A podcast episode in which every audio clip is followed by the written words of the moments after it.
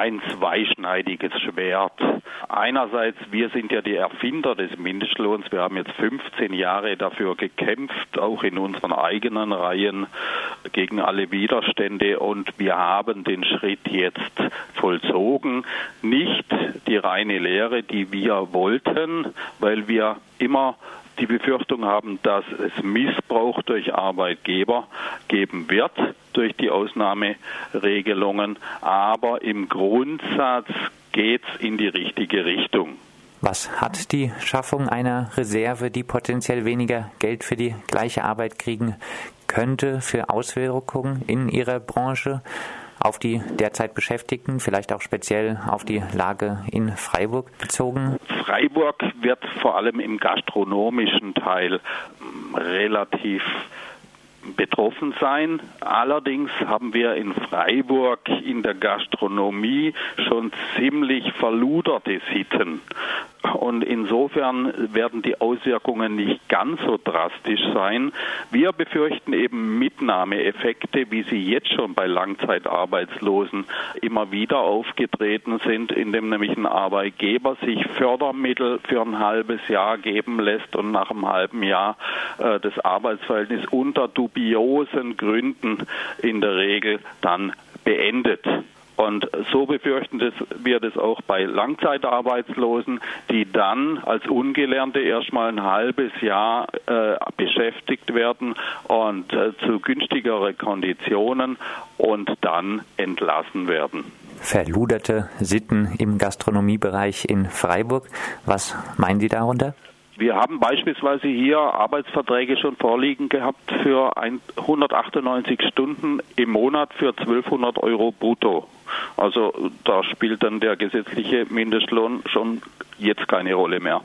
Freiburg ist ein Niedriglohnparadies.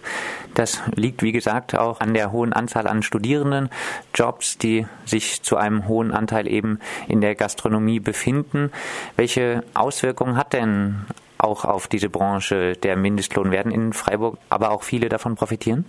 Ja, vor allem im gastronomischen Teil. Die, zumindest die Studenten werden davon profitieren. Uns sind auch schon Berechnungen vorgelegt worden, wo die 850 weit unterschritten worden sind. Also insofern sind die 850 ein Schritt in die richtige Richtung, weil 850 im Kopf verankert sind und rechnen kann wohl in diesem Land fast jeder. Alle zwei Jahre wird die neue Lohnuntergrenze von einer Kommission aus nicht stimmberechtigten Wissenschaftlerinnen, Gewerkschaftlerinnen und Arbeitnehmervertretern festgelegt.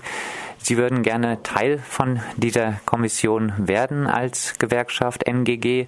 Warum sollte die NGG gerade daran teilnehmen? Weil wir diejenigen sind, äh, die erstens äh, den Mindestlohn auf den Weg gebracht haben und zweitens wir dann die Beschäftigten, die unter die Mindestlohnregelung äh, fallen, in die Tarifbewegung mit einbeziehen können. Das heißt, sie können an den durchschnittlichen, das ist zumindest unsere Vorstellung, an den durchschnittlichen Tariferhöhungen der Branche teilnehmen. Haben Sie die Hoffnung, dass der Mindestlohn zukünftig weniger löchrig wird und vielleicht auch noch erhöht wird, auch in der Gastronomiebranche? Also in der Gastronomiebranche haben wir ja Tarifverträge. Das dürfte der Mindestlohn eigentlich überhaupt keine Rolle spielen. Deswegen äh, wundert mich ein bisschen die Diskussion. Ich gehe davon aus, dass wir nach einer gewissen Zeit der Gesetzgeber schon drauf gucken wird, ob Missbrauchsregelungen notwendig sind, ob man nachbessern muss. Und ich gehe auch davon aus, dass der Mindestlohn in Zwei-Jahres-Rhythmus angehoben wird. Ist die Basis für eine solche Erhöhung des Mindestlohns und für einen weniger löchrigen Mindestlohn gerade kämpferisch genug oder sind eher alle froh, wenn sie einen Job haben, egal wie schlecht er bezahlt wird?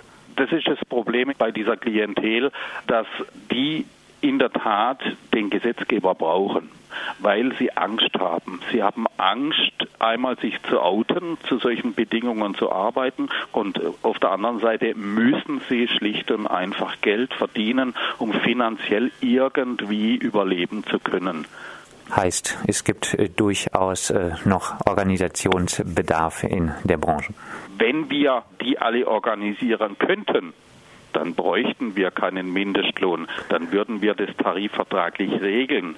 Der Mindestlohn ist ja nur ein Ausfluss so wie es heute in der Zeitung stand, von, tatsächlich von einer gewerkschaftlichen Schwäche. Es gelingt uns nicht in diesen Bereichen durch ganz normale Verhandlungen Löhne auszuhandeln, weil die Beschäftigten verängstigt sind und niemals zum Streik auf die Straße gehen würden. Haben Sie die Hoffnung, dass diese Schwäche der Arbeitnehmerinnenschaft zukünftig überwunden werden könnte? Das wird äh, Jahrzehnte dauern. Das sagt Klaus-Peter Wolf von der Gewerkschaft Nahrung, Genuss, Gaststättenregion Schwarzwald Hochrhein. Mit ihm sprachen wir über die Kritik an dem löchrigen Mindestlohn.